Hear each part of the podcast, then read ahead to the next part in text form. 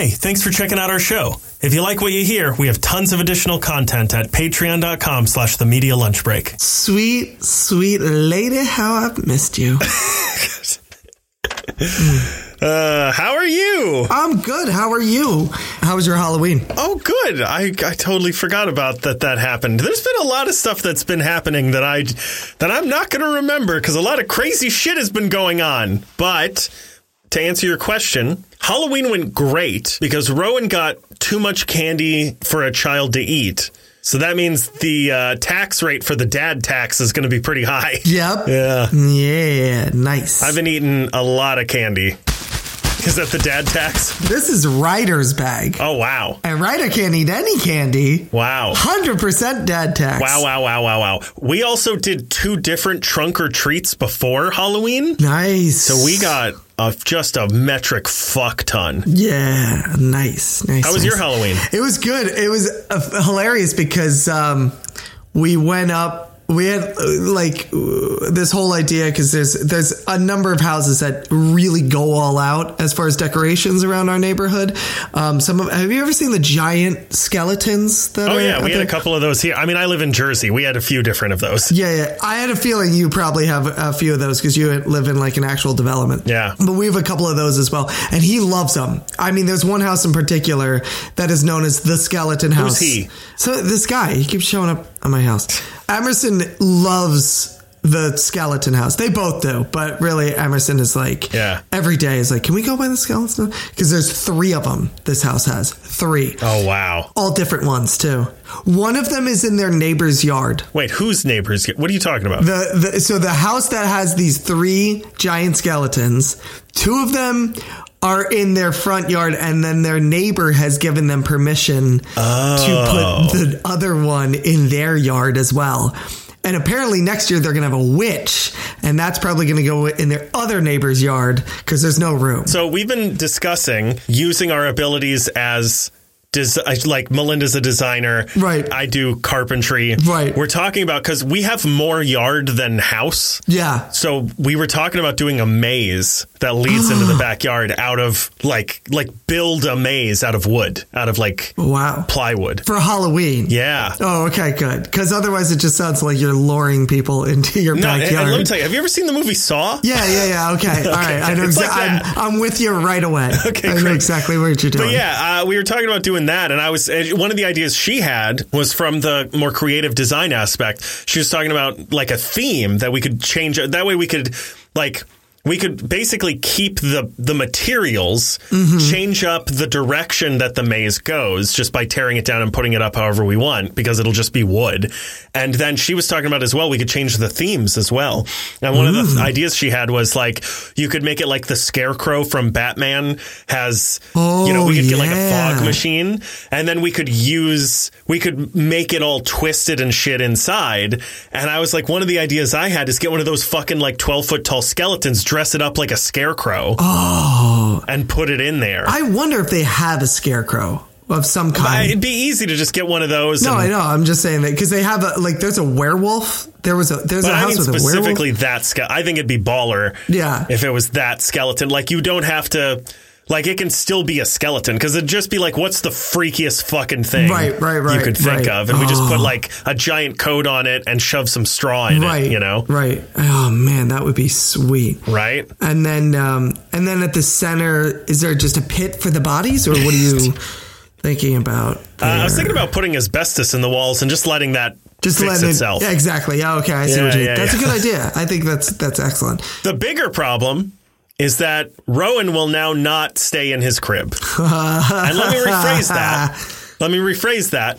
A week ago, he wouldn't stay in his crib. Now he's got a bed, which he also will not stay in. Yay! All right. So now he's getting up at like fucking 7:30 in the morning every goddamn day. I mean- and he can run around. The first day he did it, we were still doing the timed thing where like we're like, "No, no, you get up at 9:30, Mm-hmm. right? We've got a little clock that tells you when it's time for us to get you." Yep. And we're not going to go in until that goes off. So he was running around, and when I went in at 9:30, his diaper had exploded full of poop. right. And so we had to haul everything out of his room, put everything in the wash, deep clean his room, Yeah, yeah, yeah, yeah. do the smell test to try to find spots More we poop. missed. Yeah. Yeah, Yeah, it yeah, was. It was. It's not. It's. I'm having a hard time, man. Oh, uh, listen, l- let me tell you something. Ryder is about ready for potty training. We haven't started that yet. Now, well, here's the thing: is that Ryder's still in diapers, but he now is very uncomfortable when he poops,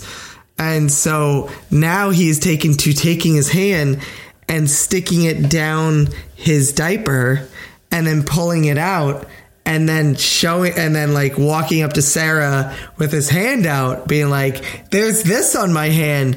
I think you need to change me." But not before he also, along the way, gets sidetracked to three or four other things and getting poop on walls and floors and surfaces and things like that.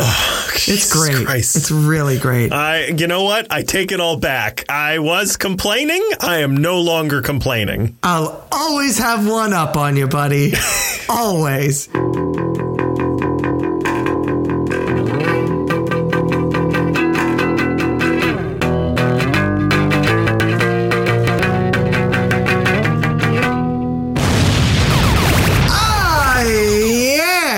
Everybody. Welcome to the Media Lunch Break, bringing you all of your comic, geek, and movie news, all in the time it takes to eat a good sandwich and finally crash from eating all your kids' Halloween candy.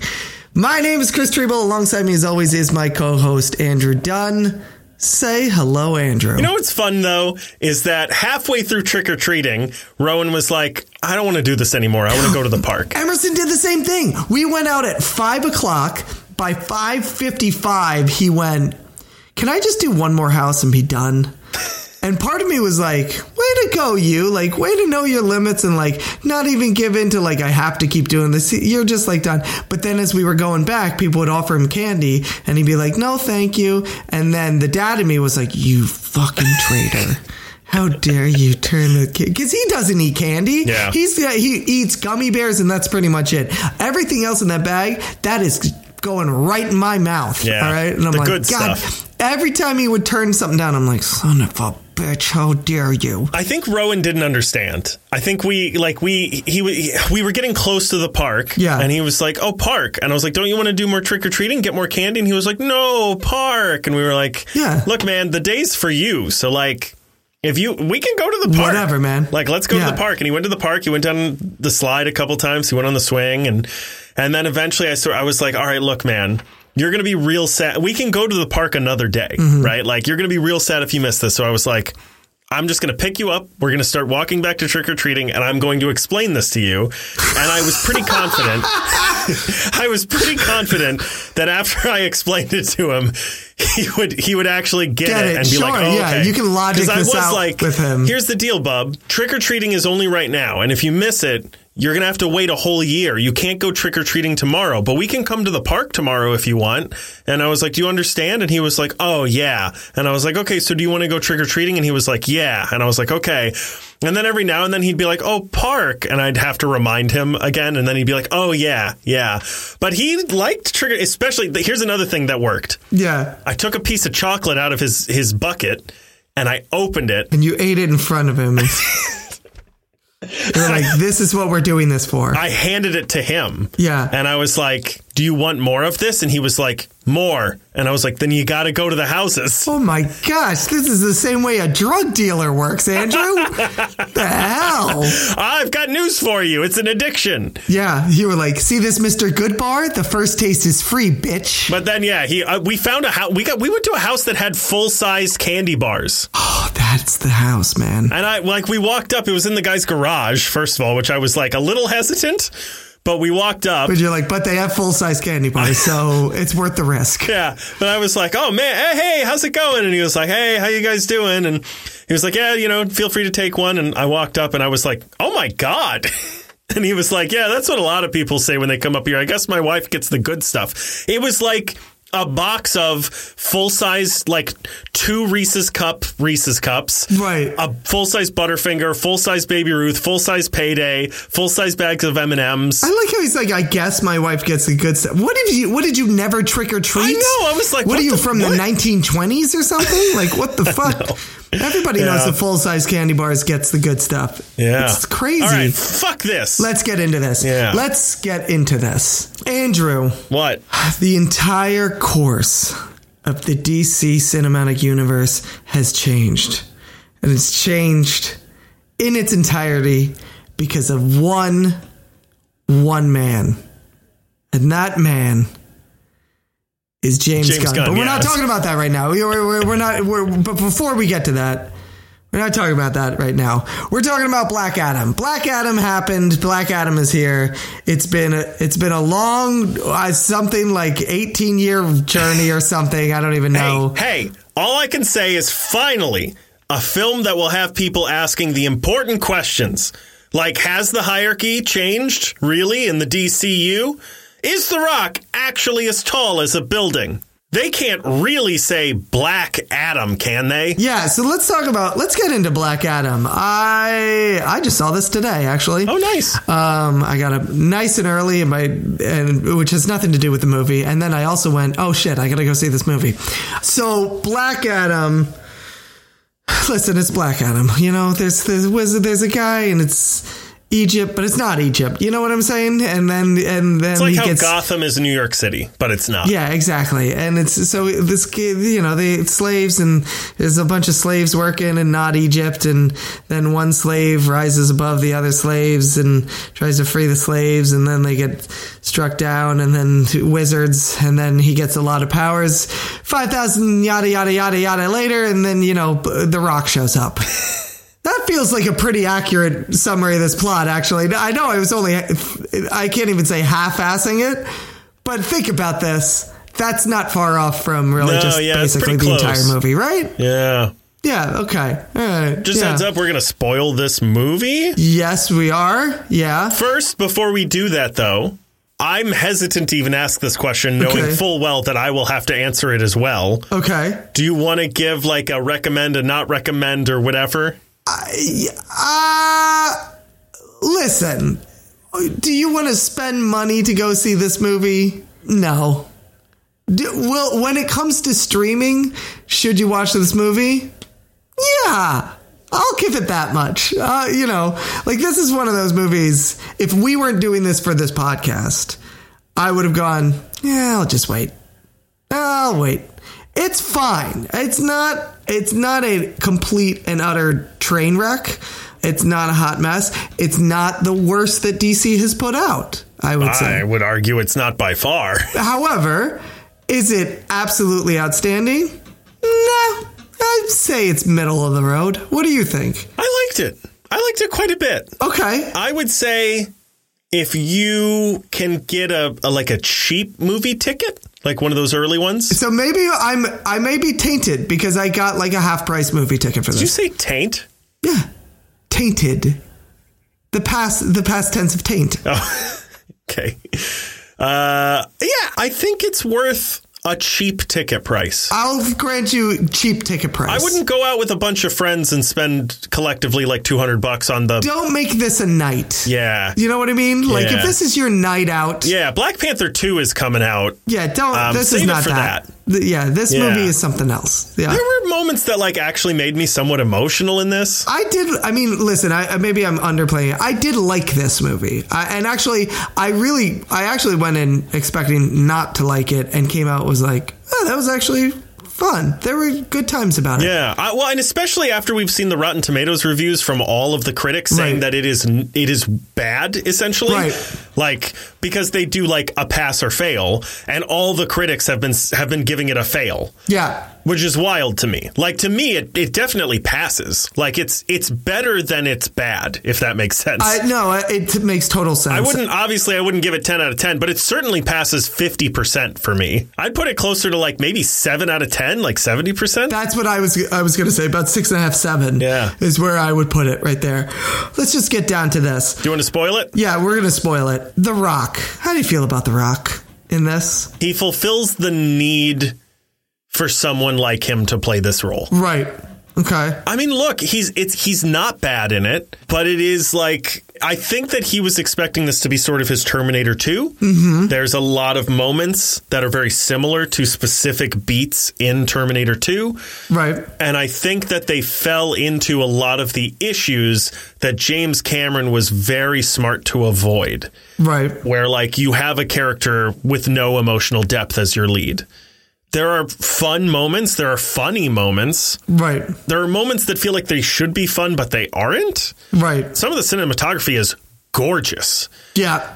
Yeah. CGI is great. Some of the acting is really good. I mean, we're talking specifically about The Rock, but there are characters in this who are fantastic. Yeah. Yeah. Yeah. The Rock is also there. And he's not bad. He delivers exactly what is needed for this character, but I wish the character had been a little more three dimensional. Well, what I was going to say is it's interesting because we should stop calling him the Rock because he doesn't even go by the Rock don't give a anymore. shit. But Look he's the. Rock. Yeah, Dwayne Johnson. Nope, I can't do it. It's the Rock. The Rock. uh I just I can't I can't call him Dwayne. It just feels weird. Yeah, it doesn't look like a Dwayne. No, he doesn't. He looks like a rock. He does look like a rock. So the rock. Here's the thing about the rock, though, is that I think this is the problem with this movie taking so long because it has been in gestation for like over a decade at this point. Is that now we have seen how charismatic the rock can be on screen, like in things like Red Notice and and the, even the Fast and Furious movies, but like How other dare well. you compare this to Red Notice? Uh, you mean Red Notice, the greatest Netflix movie of all time? In fact, I'm watching it right now. Uh, I didn't even put it on; it just came on as soon as I said the words "Red Notice." It just came onto my screen and started playing. Um, but now that we've seen how charismatic he can actually be on screen, to now confine him in a character that has purposefully zero personality. yeah, that's like the whole point. Yeah, you're watching him going like, well, why am I wa- like? When's he going to do the rock thing? Like, when is he? Yeah. When is he going to come out and and be the thing that the movie star that I know he can be, instead of just giving two words of dialogue with unfeeling. This is sort of that thing you've been talking about. I think you talked about it with um, yeah, I use it a lot with Chris Pratt, where it's like, why hire a guy? yeah, that like there's a reason to hire yeah, him. yeah, yeah, yeah. But the, that's the thing is like, if this movie had come out when they first announced that he was going to be playing it, we'd all go like, "Oh, The Rock is the next Arnold." Like this would be his Terminator 2. Yeah. But now we're all going like, "Well, we've seen everything else he can do. Why like th- this is a step back." Yeah, you make a good point. This would have been a good stepping stone for him 10 years ago. Yes, the, and but it would have launched him in a whole different direction of parts that he would have gotten. And now we're like, I'd rather see him in like again, like a Red Notice or something where you like he's unencumbered by a certain type of character and he could just be him. Yeah, that movie, for all of its flaws, It gets by on the charm of The Rock and Ray, Ryan Reynolds. yeah, it did not lack Dwayne Johnson charm. Right, exactly. And you're like, when is that happening? You know, and it never does because the character can't have it. And you're like, well, why use this guy then?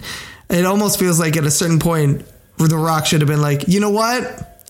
Actually, I'm not going to be in it. I'll produce it and I'll oversee it. But there's somebody else who should get this part. And even because he, I think he did produce it, he did. just make it different. right. just make, just change Right. the story. Well, here's the other thing is in the comics, he is not necessarily this very kind of stone like person. Like he is Stoic. Stoic. Yeah. I mean, he he is he's certainly not charismatic and he's certainly not charming or anything like that. But you can he- make him he's very but he's passionate and so you can make him more you know wax a little more poetically. It's you know, he's a little more what he is at the end of the movie. Right. I was going to say this whole movie is about this character learning to not be apathetic. Right, right, right, right. So I think you can you can take that and, and run with it. What did you think of the Justice Society in this? Honestly, I think they were my favorite part. Really? Yeah, well, I mean, you've got Pierce fucking Brosnan Yeah, who's leading it, and he's he is so good. That now, that's not to say that it's not without its flaws, Yeah. but Pierce Brosnan is almost perfect in this. I think. I don't really. I mean, I don't know the character that well, Mm-hmm. Doctor Fate, but. I he's he is a great example of a very charming character. Uh, I found his role very interesting, and the things he was doing and saying were very interesting. I liked Hawkman whatever the fuck they were calling him. I don't remember what his real name Yep. is, but it's Hawkman. It's Carter Hall. Carter. Yeah, Carter Hall. But uh, very cool. The introduction of the sort of, I don't know, the interns or whatever was a little weird. I see. This is the thing. I find them the most. Weirdly enough, I find them the most problematic part of the movie because they I, they feel like so unfinished to me. Like, they, first of all, first of all, are there only four? Like, they're like we're the Justice Society. I'm like, you're four people, and two of you just showed up for work today. Well, part of me wondered if, because Amanda Waller seems to be the one in charge. So I wonder if a bunch of them just died. Well, that's what I mean. I, I'm a little confused on like, and and I'm and again, you don't have to explain everything to Yeah, me because I, need know we all have some. explained to me. But if you're going to call yourself the Justice Society, and you have Carter Hall. And then he says Dr. Fate, like, has been gone for a while and is now coming back. And two other people are just showing up for their first day on the job. I just assumed that was all because a bunch of people just died. Like the whole but- squad went out, basically. Right, but just like go insinuate at least something towards that because that at least sounds interesting to me. But this was just like, so wait, is just Carter Hall just like walking around the building, like just making sure the lights are turned off? See, the only weird part to me that needed more explanation is how Henry Winkler fit in that suit. oh no, there's no way he fits in that suit. Well, I mean, he had to have been in a very different physique than we remember. oh like, sure, he really let himself go. like Henry Winkler wasn't ever in that physique, but this guy was Al Senior. Yeah, yeah, yeah. A a hundred percent. I yes, I bumped on that as well. I was like, at no point in that person's life has he ever looked like that. Never. But honestly, I didn't like Cyclone was an interesting character. I felt I thought she was pretty cool. Individually, the characters themselves are are fine. Atom Smasher, I'm like, eh, calm it down, bud. Yeah, Like, even he though is pretty like you know he he figures it out in the end. Like Uh, yeah. I think that's sort of what this movie suffered from though was that like every character was l- was learning how to do something better or or work like they all have very specific and um, very foreground goals, Right. Where they're all like, like I remember when we. So there's something that I always bump on whenever I rewatch Cowboy Bebop, and it's honestly like it might be the only part in the the original animated series that I really don't like, and it's the episode where I think it's the one with the with the hackers. That like they take control of the ships and Spike goes out to try and catch them, but his ship gets hacked and he starts plummeting into the, the Yeah, yeah, Earth's yeah. atmosphere. Yeah. And so his old friend and his assistant Yeah. take an old spaceship up to save him. And there's a part where they take off and it this has never been brought up before, but the assistant goes, "Wow, I'm flying." And I thought I was afraid of flying. And it it always feels like, "Oh, we forgot to give this guy an arc." And that's kind of what a lot of this feels like for each individual character. Is there's Yeah, a lot yeah, of like, yeah. well, he needs an arc, Yes. and she needs an arc, Yeah. Like they've all got to be changed by the end of this. Every single person, in like uniquely and specifically, needs an arc. But it's a two-hour long movie, and you've got fifteen characters. Right. And that's the thing is that uh, the other thing is like none of their arcs really play towards like what the central arc. It doesn't Right. play towards the themes of the movie. It doesn't feed into his arc in any sort of way. They were just like, let's just give everybody some kind of an arc and then and then we'll call it a day. And I'm like, they're all just kind of half formed arcs like Atom I Smasher see. I disagree with that. I think they they are.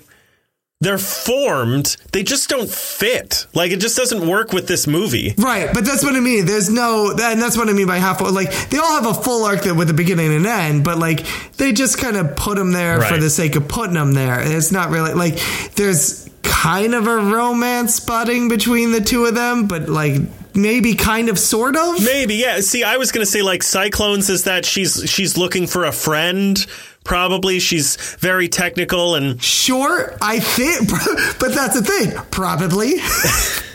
Probably. I think that was pretty obvious. Like she's looking for a friend. She has this like very tragic backstory that has alienated her from a lot of people, but she's making a friend with this person and she finally makes that friendship and it comes to fruition and they know each other and they're on the same team together. And Atom Smasher is like trying to find his place as a superhero and he's just fucking it up left and right and then he finally gets it right. And like they all have their own like extremely separate and unique fully formed arcs. Right.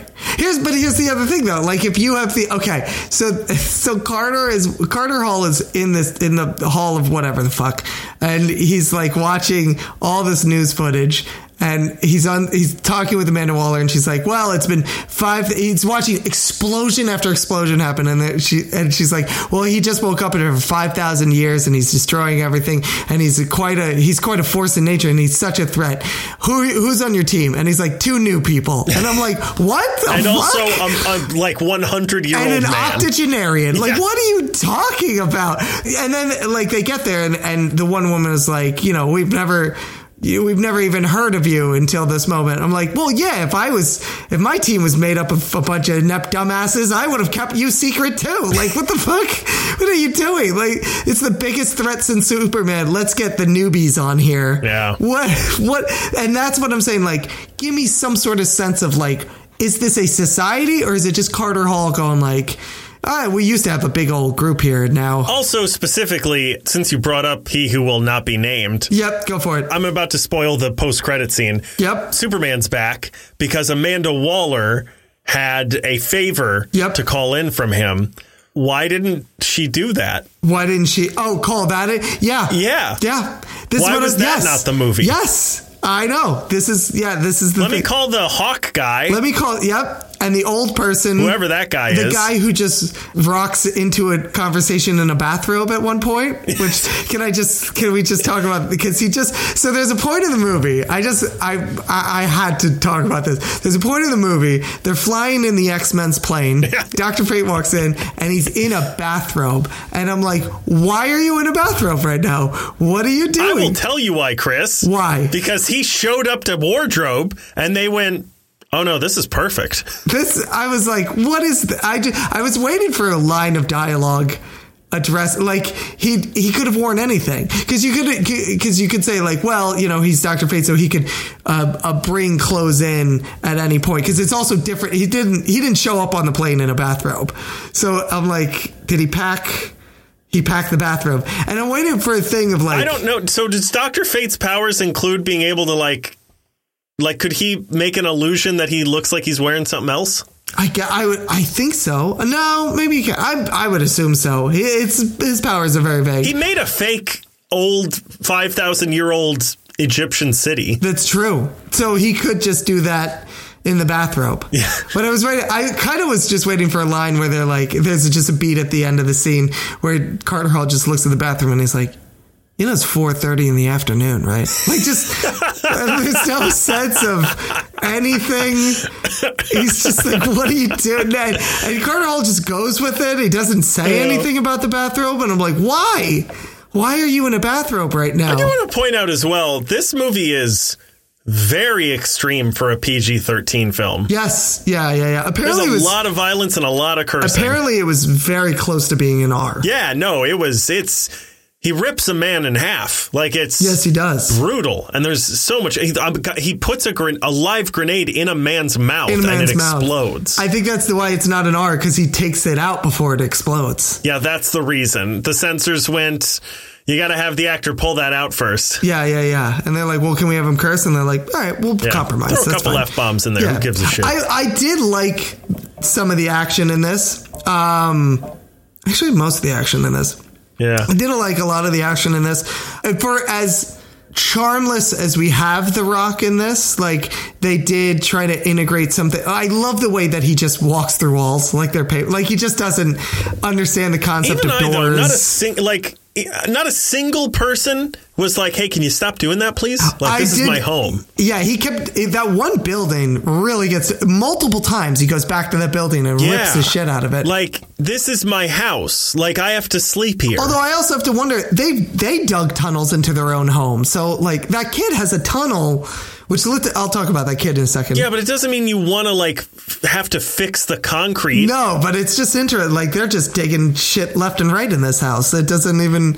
Who knows? Imagine how much easier it would have been if Black Adam had made that for them. right? But I do love that he just like walks through. He I guess. there's a scene where he walks out of the kid's room and through the wall like it's paper. But then he just keeps walking like a like a video game character that's stuck in a glitch, and he just keeps pushing the chair Oh, yeah, as well. yeah, yeah. Like he's just not noticing. And I was like, yeah, that kind of makes good. sense. Actually, that's kind of fun. Yeah. yeah, yeah, yeah. The kid. I don't. Does DC realize that we're that this isn't a movie in the mid '90s anymore? The cool kid on the skateboard that Well, can- you got to think that maybe it was saying that like because of the occupation that they get the stuff that's like 20 years I ca- yeah. beforehand or whatever. Also, but this movie was supposed to come out in the 90s, so That's what I kept thinking. I was like, well, I guess they do get stuff from the '90s now, and and I guess that's Yeah. like. But I'm like, just like it's the classic cool kid who like. He hits a guy with a skateboard. I'm like, that guy would break that skateboard in half and just shoot you in the head at this point. Like that, he zip lines with it, and I'm like, this. If I listen, if this came out in 1996, 1996 Chris would have been like, that kid is the fucking shit right there. That I am that kid. I want to be that kid forever. But I was watching this, I was like, do we do this anymore? Is that a character that we need? 1996 Chris would have been like, is that The Rock? Why is he here? yeah, it's, um, I mean, I've other things, but is there anything uh, specific you wanted to? What'd you think about the twist that it's not the kid, that it's his dad? I, I mean, fine. I, it wasn't like I wasn't like, oh my god, Shyamalan, move over. Yeah, actually, I think it's a good choice, though. I think when Black Adam eventually meets Shazam, I think it's going to be more interesting because instead of having just like two children with superpowers, Right. you're going to have our hero have like the mental capacity of a child Right. going up against someone who's just as strong as him, but as an adult. Right, and I agree, and I think that'll be a really interesting juxtaposition. I mean, the twist itself wasn't revelatory for me, but I was like, all right, cool. It gives you at least some sort of like pathos to the character. Yeah. it does add a certain depth to it. Skinny Rock is unsettling. So it is unsettling. Although I have to say, Skinny Rock is probably the best use of the skinny CGI filter that I've ever seen. I think the ca- first Captain Steve America movie still holds up. I don't know. I mean, it holds up, but I feel it. I mean, granted, there's a bigger degree of skinified Yeah. uh, in that movie than than in this one. So yeah, I, the problem here's the real problem. It's hard to do because I don't think The Rock has ever been that skinny, Yeah. ever, ever. And also, his head is enormous. It is, yeah. The weight of his head should take his body over. Would break any other normal man. he should have said Shazam, and then immediately just his head slumps to the ground, and he just has Yeah. to, when he walks, he just drags it on the I put here, sidewalk. I put here that when he stands next to the giant statue, I can't tell the two apart. It's true. It's really true. It's unbelievable. Um, I think they missed a beat. I will say, I think they missed a beat. So The Rock is bald in this and in life. But in, in the comics, Black uh, I almost said Black Widow. Same person. I'm surprised. Actually, I'm surprised that's the first time I've ever done that. Black Adam has like the widow's peak. It has like he has like a very strong widow's peak, and I understand not giving it to The Rock. However, I think they missed a beat when you saw the kid as the champion in the flashback.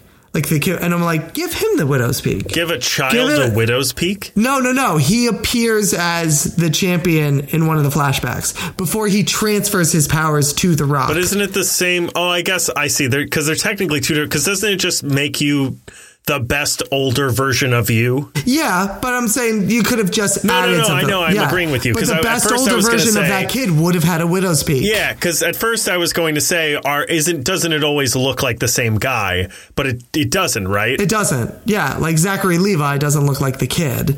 So like, right. you well, know, I you- meant I meant like if Zachary Levi lost, if that kid lost his powers. And Right. like for example, his siblings don't all look like Zachary Levi. right, exactly. Right. Yeah, yeah. Okay, yeah, I mean, that But I'm like, sense. give it, give it. It would have been a nice Easter egg. Just give him the widow's nice nod, peak. yeah. a, a nice little nod. I'm like, you missed a beat. but then then. wouldn't you know that it's not the same guy? we don't. Yeah, but that was right when the twist was happening. It's when you. It's when you see him as the champion. You don't see it. You do see him before.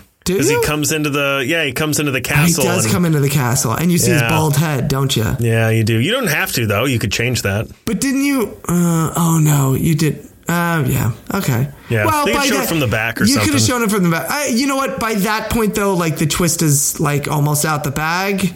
So I feel like you could have been like, wait, why is he have hair? Oh, that's why he has hair because he has because he transferred It's his power. not the same guy. It's not the same guy. Like it's it's about to not be the same guy in a half a second. I had a moment where I was pleasantly surprised that there was no big red energy monster fight. Like they stopped the guy before he put the crown on. Yeah. And Black Adam was going to be locked up until the DCU needs him again. And I was like, wow, I'm I'm surprised. There was no big monster battle at the end of this. With like, Right. I don't know, like skeletons rising up from hell or whatever. Or, Or a beam in the sky. yeah, or yeah. Yeah. exactly. Or like a big red energy man that uh, So- Black Adam so just has to punch. Yeah. You know, and I was like, Yeah, wow, yeah. very bold, interesting choice. I was even like, I thought maybe I think Chris would like this because it's different. You know, it's not you're just like beat 'em up, punchy, punchy kind of ending. And then uh, there was 45 minutes left in the movie. A beat 'em up, punchy, punchy Yeah, kind of of ending. a big red Yeah. energy man. Also, here, okay, I'm gonna get back on my JSA thing because during that thing, that battle, something, a couple of things bumped for me. So, one, so one, they're fighting the big fiery punchy punchy man, and Hawkman goes uh, tries to go to infrared mode to see him. Everything is on fire. Everything. Everything is on fire. He should have said infrared mode, and then it would have instantly blinded him because everything is on fire. What the fuck? What are you? Ah, what are you trying to see there? What are you seeing in that? Is there no other mode in that helmet? And he's Is like, just- man, that's a lot of red. that's wow. That's wow. There's so much heat here. Also, Doctor Fate puts up a giant shield. Okay, he puts up a giant shield because he says that it turns out Hawkman is supposed to die, and so he puts up a giant shield and he's like, "No, you're not going to die. I'm going to go in and fight the big punchy punchy man, and I'm going to sacrifice myself." And he uses that time while punching the the the big punchy punchy guy to telepathically call Black Adam to come back. Why don't you do that before you go in the temple? Why don't Why don't you float just there and just go? Hey, we actually need you again. I know we just put you to sleep. I know you just went to sleep, but if you could, like, I, we like hit the snooze and like five five more minutes. Like, if we could put this off for like five more minutes, we could come back and just fix this for us. Why Why does he go in and die? And right before he dies, he's like, "Hey, come back. Uh, oh, I really, I really misjudged this one." I mean, Ah, I got shoulda- the. I, so I got the impression there were two ways that Right. this was going to work out right. for on the side of good, Yes, and this was the other way.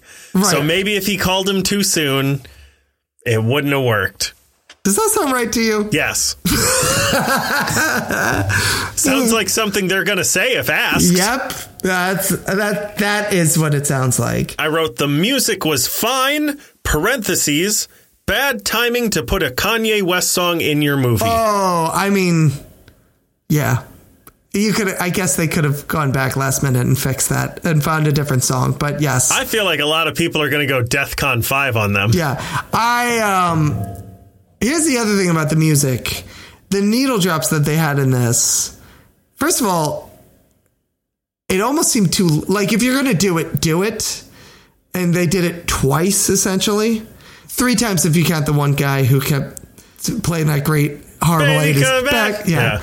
But uh, there's really only two needle drops in the song, and I'm like, if Rolling you're gonna do that motif, What's the other one? it's uh, the the Red Doors, the Rolling Stones, Yeah. and then there's the like Clint Eastwood type of thing Oh, going the on. Western. Yeah, the Western part. Yeah, that needed more, or uh, it even needed to happen at the end of the. It happened like five minutes later, and I was like, Yeah. It, it maybe needed a moment where he's talking to the kid, and he's like, "Wait, what was that?" And the kid's like, "It's a western, you know, like Right. like cowboys, and and they they stand for a little while, and then one of them pulls the gun, and the other one pulls it faster, you know, like a western." Yeah. And then it needed to happen at the very end, like maybe right before he gets his catchphrase right in. his catchphrase but also it felt like stuff like that they're inserting that so that when he does inevitably stand next to shazam it doesn't he doesn't look so out of place like the two characters are not are so far apart in tone that it feels weird that they're together. Like it felt like there was some of this where they would insert stuff like this so that inevitably when they're when he goes into a Shazam movie or Shazam comes into his movie, they're not so far apart that you can't write a scene between the two of those. Do I you don't know I mean? what you mean by that. like Shazam is a much lighter tone Yeah. and it's got quips and it's got stuff like that. So there was times like the needle drop stuff that was supposed to be a little like To make it a little more interesting or off kilter. Yeah, to make it a little more fun on a movie that for the most part the character is not fun and they make a point of saying that he's not fun at all. Yeah. That it's like let's put these little things in so that at some point Shazam is going to show up and they're going to have to have a scene together and going to have to be able to talk and it's going to feel weird if this character that has never been have any sort of humor to that to him is next to this character who is Quip City and like we can't write a scene cohesively with them or do a movie with them together. If that's what it felt like because otherwise it feels kind of it was like a little out of place The hard part for me is I can't imagine like it's gonna have to be they punch for a bit and then they're friends, right? I would assume so like there's no way The Rock is going to let his version of Black Adam be a villain, right? You know, actually, with this with this one, you could. You could, but is he going to do that? Is he going to play a fucking ruthless murderer who, like, is on the wrong side? And to the point where he will, like, fight to the death to kill a child. right. I, here's the thing: is that I, I think the story arc would be he doesn't know he's a child until the very end, and Right, but my point is that like that has been a story arc. I mean, you know DC better than I have, but like Right. I just watched a clip from some Shazam Superman animated movie Right. where like literally the plot is that Black Adam is trying to kill a child and Superman is trying to stop him. Right, exactly. But I think that's what the uh, that's what the arc would be. Because the other thing is that uh, I'm, I'm gonna kind of take that and twist it a little bit. Is that basically that idea is what this movie is already? Not the killing child thing, but the idea of like the storyline is is like this is a guy who is a ruthless killer and can that be a hero like can you center a movie around that a, a character like that as the protagonist like that's what this movie is so it's kind of hard to repeat it again but i don't know what other kind of storyline you have with this character Yeah. you know I feel like if this movie had come out instead of Iron Man, I think it would have been a huge success. Because I remember Iron Man came out shortly after the Nolan Batman films. Yeah And those are all about like no killing, no guns. Everybody stays alive. We do this as cleanly and succinctly as possible. And one of the cool things about Iron Man was he was like totally the opposite.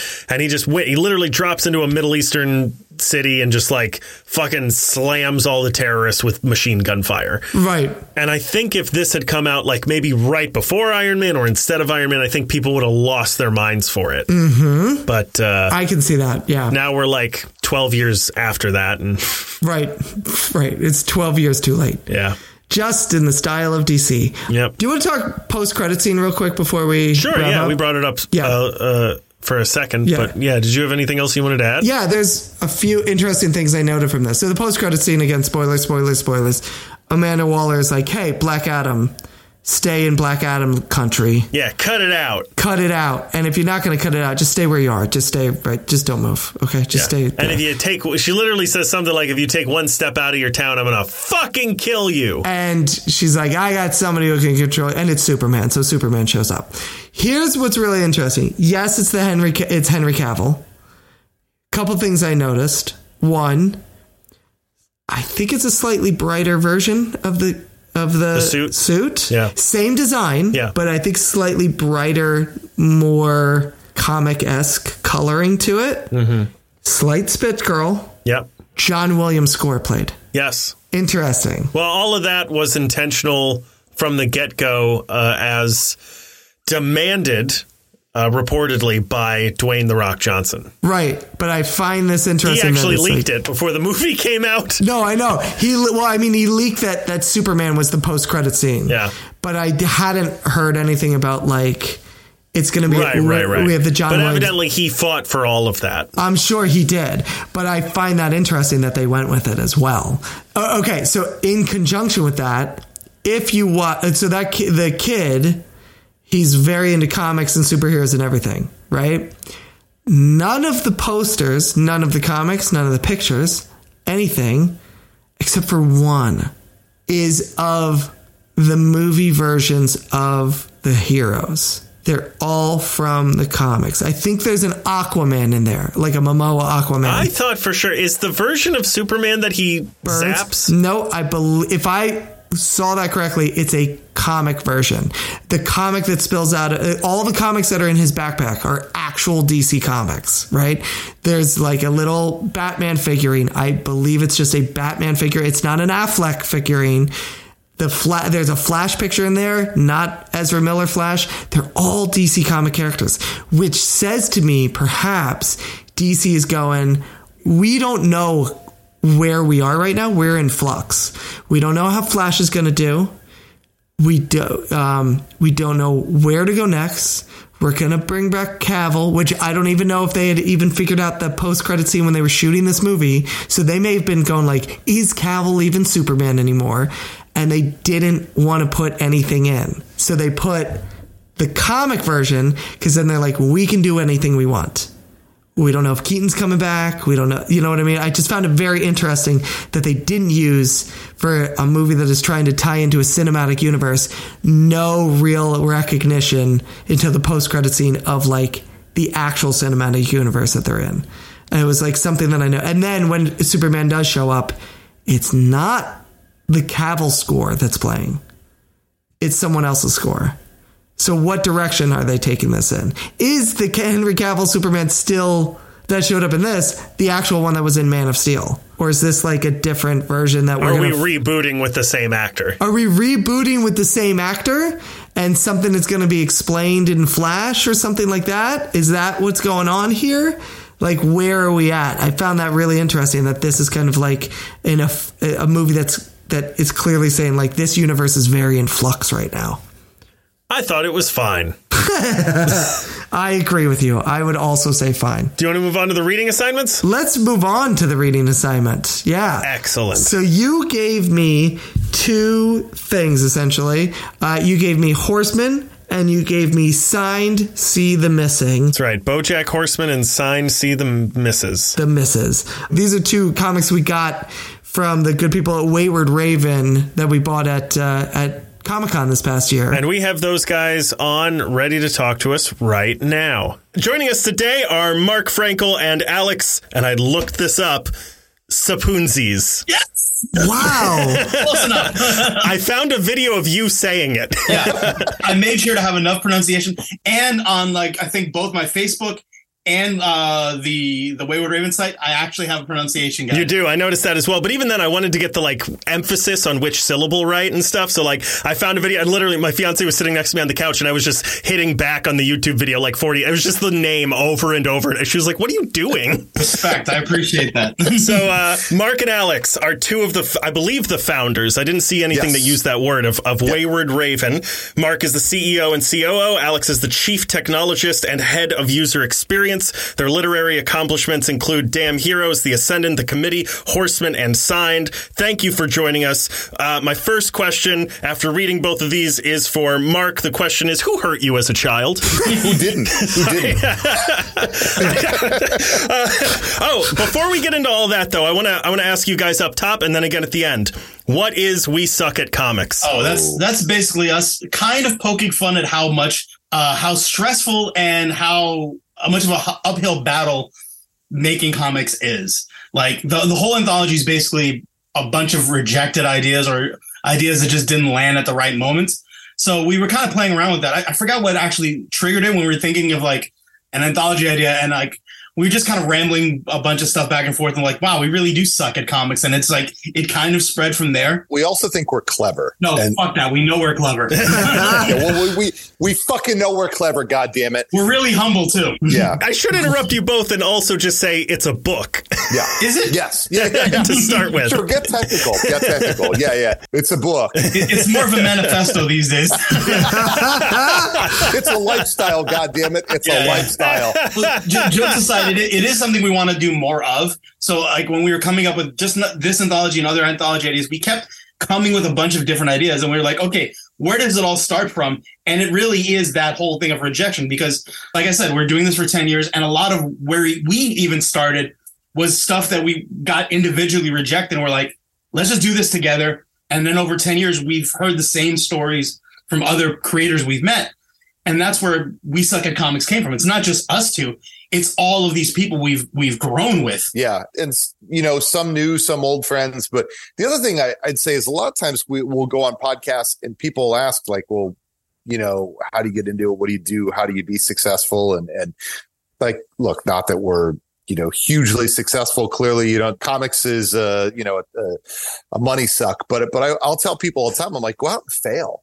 Right. That's like my advice every single time someone asks me. I'm like, go fail, try something, fuck it up. I mean, whatever, fuck it up again, fuck it up five times, whatever. But like, just keep coming at it. And, and that's kind of also part of our, our thought process with this is, is we want to show that people are getting back up again and, and, you know, be it through help with others, you know, us helping them, other creators, you know, helping them or just getting up and keep fucking at it, you know? And you guys are, uh, I think there's a Kickstarter. You haven't quite, I think you're really close to, to meeting it. It will probably be funded by the time this goes live, but uh, head over there. We're going to put, when this episode goes live, we're going to have a link to that on Twitter and on Facebook. Awesome. So go over and check it out. We've already pledged. We're, we're getting the book. you so for you guys should too. Nice. It's, uh, it looks very cool. I watched it. There's a video on the Kickstarter as well that you should watch. There's lots of, um, what I like about that is all the little portions that you show of it are so different that I think there's going to be something in this book for everyone. Yeah, yeah. It's it's literally all over the place. One of the jokes we've even made, we suck so bad at comics, we forgot to put the pictures because there's actually some pros too. Oh, nice. So That's cool. All right. So let's see here. We got that out of the way. What made you guys want to start your own production company? because no one would hire us. we have a third partner too, and we kind of fell into it to some extent too, right? Like Yeah. he and I were were creating things, and and actually, so so this is when I if I go way back, but uh, he he and I thought we were going to uh, we thought we were going to write stage plays. Get out of town. I'm dead serious. We both have degrees in theater. yeah, So we can all talk about how useless those are. Wait, I just realized, am I the only one who actually is doing the job he went to school for, but I'm the only dropout? hey, we are doing the job we went to school for. We're just not getting paid very much for it. Score point for me? oh man but but yeah that's that's how we started and we realized that mm, this this doesn't like what we want to do didn't play with the medium you know what i mean Yeah. like you can't you know you can't do these big productions mythology things like that you know heroes They're limited. You're limited by the by the art form. yeah exactly Yeah. exactly and, and it, it made this natural transition to comics and and then actually alex and i uh I interviewed him and hired him anyway. Um, Sucker. I know I'm an idiot. Um, twice. I fucking hired you twice, basically. Does that mean you fired him at some point and then brought him back? Or Technically, you didn't hire me for this job. I just started working with you. eventually you felt bad and had to pay him? Yeah, Technically, he hasn't been hired yet. He just keeps showing up every day. Yeah, that's uncomfortably true, Mark. Actually, it's kind of like how people will say the dog is the only animal to domesticate itself. and Alex. Uh, okay, I'm leaving. That's so interesting you bring that up about the stage plays though too because we one of the uh, sort of reasons we started to get into podcasting about comics was because of Brian K. Vaughan's work. And Saga, I, I suggested he Chris read, and he was blown away by it. And we, we talked about it on our lunch break, and we were like, we should record this and talk Just about put it. Put this on a microphone. Yeah, and one of the things that Brian K. Vaughan has said about that is that he wanted to do it as a movie or a TV show, but he was like, no one, it's not possible. At least Yeah. back when it was getting started, he was like, you can't do this as a film or a TV show because the budget would be astronomical. So he was like, what can I do? And he was like, I know, I'll find an artist Yeah. and I'll just write it and she can draw it and it'll be fine. And uh, it's very interesting that I, I find a lot of stories navigate their way towards graphic novels in that sense. Yeah, yeah, that's a lot of how Mark and I started working together too. Because like like he said, he interviewed me for for our day jobs, um, and then we would spend our lunch break just kind of like shit talking TV shows and comics. And then when he found out I was an illustrator, I found out I was a writer. We're like, let's you know, it, it started with us riffing, and that eventually became Damn Heroes. And then at New York Comic Con, I just happened to have my tickets, and he's like, I got a table. Well, let's just kind of Oh, nice. eventually like we I drew like the first 10 damn heroes and he had like a couple of floppies under the old uh name of the company yeah. After a while I, I started showing up more often I guess and speaking of, since you brought that up, I believe, uh, if I'm not mistaken, that was 10 years ago. So, like, congrats on your 10 year anniversary. Yeah. Jesus Christ yeah I, yeah, that was this past New York we both Comic had hair on our heads. Yeah. heads Yeah, you know, it's a long time when nobody celebrates at that. They're just like, fuck. It's demoralizing. We've yeah it's a prison sentence at this point I felt the congratulations in my knees and my back more than anywhere else. yeah yeah Speaking of that, actually, I, I wanted to ask you guys as well because we met you guys at uh, at New York Comic Con as well. yeah And one thing that struck me was that you guys. So I have this. Chris can vouch for me. I have this almost obsessive. I don't know. I don't even know what to call it. But this way of navigating through the show floor. Oh my god, the goddamn grid. Yeah, oh the grid. jeez. We Oh, started. you just It's like go bad. up and down it? Like oh, there's a system. we start at one and we end at the last one. Ay, ay, ay. like we go up and down, and, and it actually backfired this past year because we Yeah, started. if, if Andrew gets off of this system, like if he makes a turn and he loses track of where we just came from, you have to go back to the beginning. it's there's you he will have a Rain Man like breakdown in the middle of the show floor. Of, and we gotta like consult and we're like, I think we want to Okay, this. but I'm not the only one who's having that kind of a breakdown. That's the good thing. is That's true. Other people are having breakdowns about like their props or costumes or whatever. yeah, that, that, definitely the pattern. Got, got to be the pattern. Gotta- gotta be the Definitely pattern, Got to yeah. be the pattern. Got to Yeah. be the pattern. But that did happen. lately I I haven't been leaving my table just because of that same reason I have to go visit everyone individually Yeah. Yeah. Well, and that's how you know you've hit everybody, right? And especially because we get we tend to get professional passes, which is all four days, so we have the time to go and like talk to people and buy comics from people and do exactly what we did with you guys. But one of the things that struck me was that so there's Artist Alley where a lot of comic creators go, and then there's I forget there's a name for it too. There's this portion on the show floor that has artists as well that are all kind of in a cluster together, sort of near the center of the Javits. small press Yeah. But you guys are I don't even remember your booth number, but you were like number uh, 202 or something. 42, 60? 4261 Yeah. You're at the other end. You're the Yeah. So I was curious, is that something that you guys have you guys always just picked like whatever booth, whatever gets us through the door? Or? So we we started our first year was Artist Alley, especially when it was way over on the other side of Javits Center. The second year and probably years, I want to say one through or like two through five or six or whatever, like right until that last pandemic year, 2019, we were at Small Press and we had this the last year we had a really cool corner there in Small Press where everybody kind of cuts through and so we get a ton of traffic. It was great. And then the first post year, we were kind of over where the block was. And then that was kind of temporary because they were reorganizing everything. And then, you know, our, our rep hooked us up with that spot where we were at, which I like a lot. It's a whole new section that I think a lot of folks just didn't explore as much quite yet. Um, but it got a ton of great traffic. And, Mhm. you know, I just want to point out that, that your system brought you to us and now our stink is on you forever. like this is like that. So, something's working something's working or not working. I mean, one of the two. It's you know, it worked for me. The problem is it worked, and now it, it, it just emboldens Andrew That's to keep right. doing yeah, it. imagine if we didn't do the grid. And all of the headway I've made of like trying to get him off this thing is really. so really. we'll be able to predict exactly when we see you next. Comic-Con. Absolutely, Yeah. you can time it. Yeah. We'll give you a little stopwatch. yeah, we'll put out when we start at one, and then you just stop, and then just start timing Just us. for the tweet. Yeah. All right. exactly. Go, go, yeah. go. we just respond with like you know like other table numbers will that confuse you or Oh, everything confuses me. It's true. It's Yeah. very. It's adorable. We'll shoot up a flare when we start. How's that sound? Yeah. All right. All right. Let's talk a little bit uh, about. I want to get into these comics. We bought two from you, and I'd like to talk about them a little bit. The first one I want to talk about is Signed. It's a tale as old as time. A young model has mysteriously gone missing, and it's up to our gumshoe detective to find her by shaking down nefarious ne'er do wells and by finding clues. And just like all noir detectives, this one is a Greek god who runs a modeling agency. Tell me a little bit about Signed. Fair enough. Well, you you you said a lot there, and there's a lot to unpack. I think, but yeah, it's, it's a good summary. Good summary. summed it up. Yeah. Thank you. Thank you. First of all, we love mythology, right? So, like, if that's not apparent by everything you see at our booth, you know, it's then I, I don't know how to help you. But yeah, so we we love mythology. We actually wrote a series called Signed O, basically, and it hasn't been published yet, but we wrote that one first.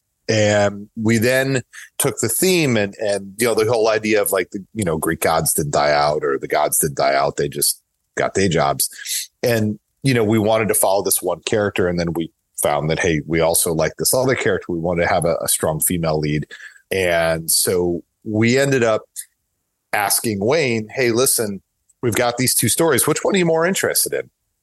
And he actually picked C. I, so they they both they both live in the same universe. They're totally separate stories. You might see a couple characters cross over here and there, but the whole thing is just a, a, a tale in and of itself, right? So they're they're not really related other than they share the universe.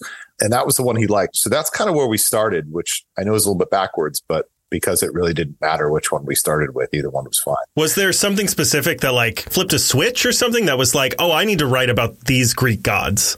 Or like, where did that come from? You know, I that's that's a really good question. I don't know if I have an answer for it. I I think again, we like you know, I think we like also taking some characters that are maybe a little bit maligned, right? So if you kind of find out, and I won't spoil C for you, I won't tell you who who she is, but uh, you know, I mean, if you're a fan of mythology, you'll probably figure it out pretty quickly. Sorceress named C, huh? Greek mythology. Let me think about it. Um, but uh, but at any rate, um, Wikipedia search, Wikipedia search, Wikipedia search. we know it's really just Zorba the Greek. That's really what it is. Alternatively, if you don't feel like using Wikipedia, you can always go to their website and purchase the book yourself. nice. That's true. we also have it digitally in case you don't like paper. Ah, there you go. And if you are looking to spend fewer gold pieces, yes, Wait, what? I've been reading this like a Neanderthal this whole time? I could have been God. doing this. Damn it. Well, actually, one thing we are doing is the first issue of Signed C is free on our website. Oh, nice. Go there and pick it up. Yeah. You Yeah. Can just, you can start your, your journey that way. get hooked. That's amazing. Yeah. Yeah, and you will get hooked. Uh, actually, uh, let me kind of jumping off of what what you guys were just talking about. I'm curious because not only in C but also in, in Horsemen, which we'll get to, you have uh, you talked about your love of mythology, but you do have this interesting juxtaposition both of kind of like the old in the new. So you have the mythological characters kind of the world overlapped or ingrained into the modern world and is that I'm, I'm curious like where that kind of comes from you know what, what kind of inspires you to kind of do that in different stories what's kind of the origin behind that I think I, I've always been a, a fantasy sci-fi fan. So personally, I, I find that you know things like true crime stories and horror and stuff like that don't really interest me a whole lot. So I love the idea of of taking your your your world and and and adding some magic to it, adding some wonder, right? And obviously, there's a couple different ways you can do that. You can do it through technology, you can do it through magic, you can do a mix. But those are the things I think I find most interesting personally right? I mean, if I'm daydreaming, it's not about, gee, you know, um, being a hard boiled detective or anything like that. It's, it's, you know, other things. You're just not dreaming big enough, dude. this is true. This is true. I'm kind of more of a soft boiled detective. More of a running Take my gun, don't shoot. Take my gun, don't shoot. it is to me it's kind of interesting like you know i mean mark and josh did a lot of the the writing and but it's funny that between the three of us there is a very interesting undercurrent of of mythology because like you know mark i think uh, both you and josh study the classics but like i grew up going to greece all the time. And like so like you know i would visit all of these ancient ruins and i just loved the classics and um the ancient world. But i grew up like like these guys like with you know sci-fi and fantasy as well. So it's like even for me like some of the stuff that i've dabbled in and stuff that i've drawn kind of does balance out with that same modern with the mythological. Like i was a big shadowrun fan you know growing up. So it's like you know sci-fi magic kind of together so it's it just seems to fuel a lot of what we do some of the other things like we haven't really released some of these stories but like there's stuff we've collaborated on that we're just like, okay, this would be a really cool thing, and then it just happens to include mythology and fantasy. Even our kids' book has like a mythological character. One of our one shots, again, that thing that's uh, cycle is, which is actually in the Kickstarter in the anthology. It is based on, um, I think, a Sumerian or Babylonian myth. Babylonian, yeah, Yeah. Yeah. It's just a funny coincidence that all of our stuff just happens to involve mythology. And even like with our with Damn Heroes, it's like superheroes are modern mythology, and we play with that too. in regards to Signed C as well, you you do a real I mean you do weave a really good hard boiled detective story. Mythology and, and mythological characters aside, the mystery itself is really compelling and really good. So was that also something that you grew up with or that you were interested in, or is it just something that you had to like go, all right, I have this. How does this structure work? Because it seems like you understand how these things are structured. Yeah, Uh, which is usually the, the sign of a good writer. But but I'm curious as like, is this something that you had in you already, or was it like, I think I want to do a murder mystery? How the hell do these work? Yeah, yeah. I well, I've certainly have watched my fair share of Law and Order and, and uh, you know a lot of that sort of stuff. It, I'm not saying it doesn't totally interest me, but I, I, I find that when I want to write something down, I want to give it that that extra flair, that extra. Right. You know, you want to so- you want to do the research to make sure it's actually right for the art form. Yeah, absolutely. Yeah. absolutely. So yeah, and my my collegiate background was pretty diverse. I mean, I started as an anthropology and, and classics major, ended up taking some some English classes, and and oddly enough, walked out with a communications degree and then minors in all three of those things that I thought I was going to get a degree in. So, uh, my, one buddy would tell me, you know, he did, he assumed I would never graduate. I would just stay there forever and and keep taking classes after classes. So, um, and I think Josh is the same way. We both have this kind of thirst for knowledge that I love learning new things. I love finding out new things. So, so delving into something totally, actually, here, I'll give you a perfect example. Obviously, you guys got beer from us, Rhode Island Comic Con. I'm going to bring hot sauce because I just felt like learning how to make it. And I've got some cool hot sauce from like a, um, a bourbon brown sugar hot sauce. I'm going to bring that. I'm going to bring up Oh, I'm totally walking the grid to get to that. That's 220, 220 Rhode Island Comic Con. okay. Great, excellent.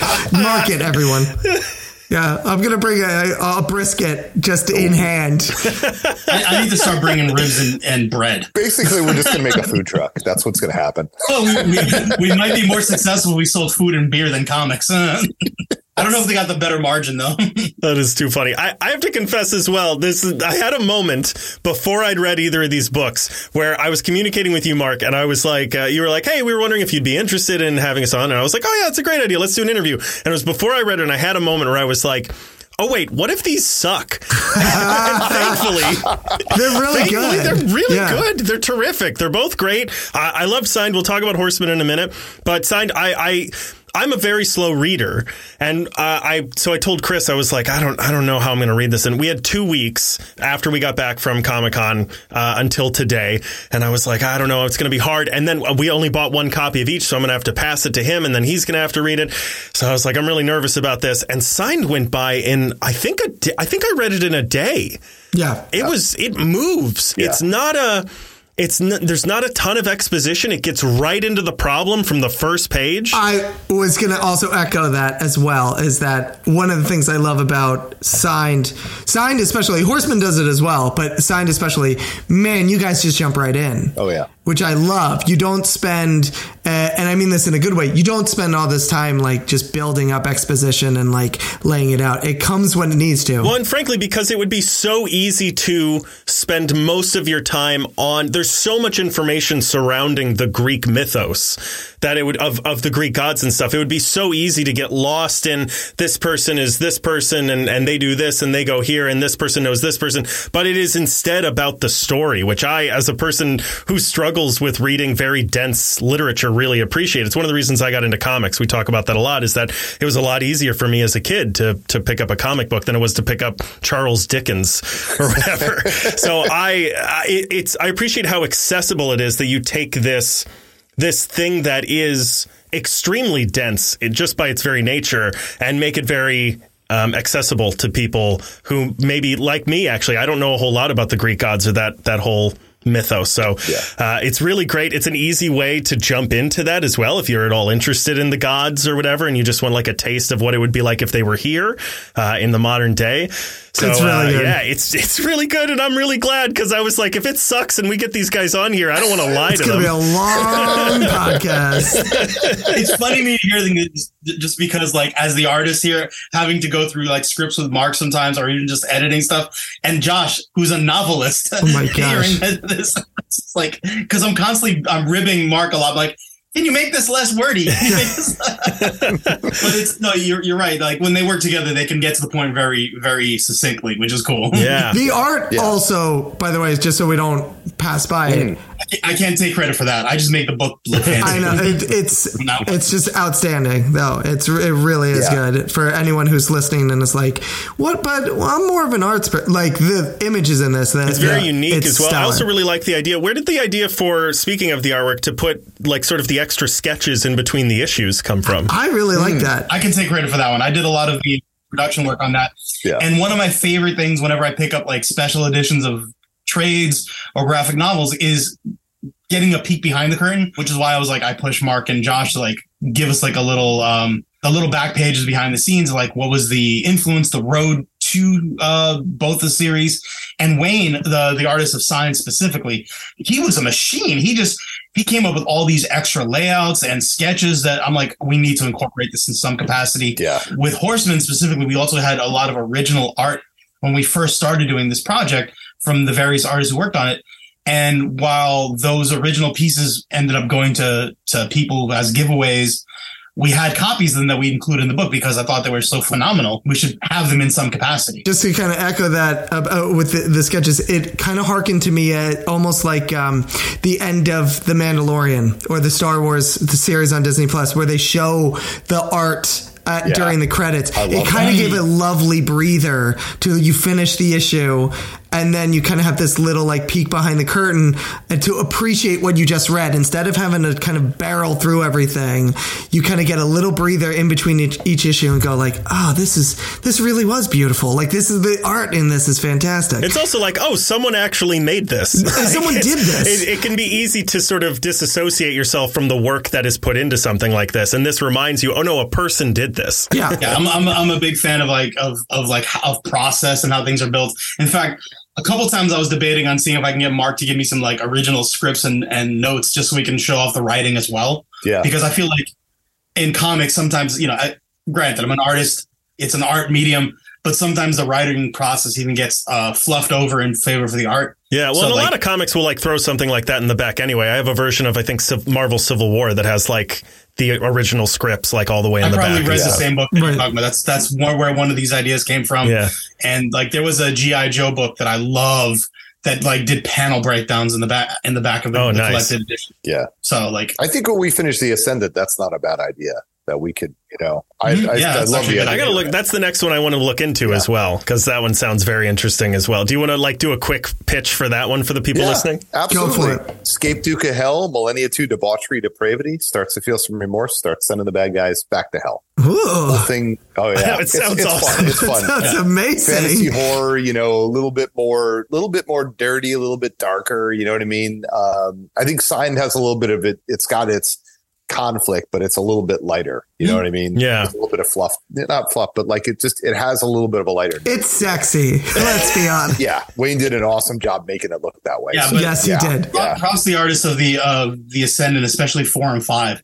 We, we got an artist on there. He's really driving up the grittiness of it. Nice. Ooh, now I'm really excited for it. We'll check that one out. Yeah. All right, let's talk a little bit about a comic called Horsemen. Horsemen. So, Horsemen follows the futuristic steampunk intergalactic protectors of time and space. All your questions about the universe will be answered. Are there really four of them? Do they really ride horses? Is one of them a lizard woman? Yes. The answer is yes to all of those questions. Uh, tell me a little bit from your point of view about Horsemen. Actually, can I frame this with one quick question? Mm-hmm. How much acid did you have to do to make this story? Oh, not nearly enough. Um, this is this is an acid trip of the a budget? story. Holy Did you have it in the budget? so, so you know the, the scary part is zero is is the actual answer and and uh it's kind of the way our minds work because both of josh and i have always been really super into where do we come from? Where does it all come from? What, you know, and, and yeah, I mean, like, I think we understand some of the scientific reasonings and, and things like that, but you know, it just, I think we all, again, you love mythology, you love, you know, fantasy, uh, all that sort of stuff. And, and you want something more, right? And, and so this one, quite frankly, I mean, it really comes down to, is there fate?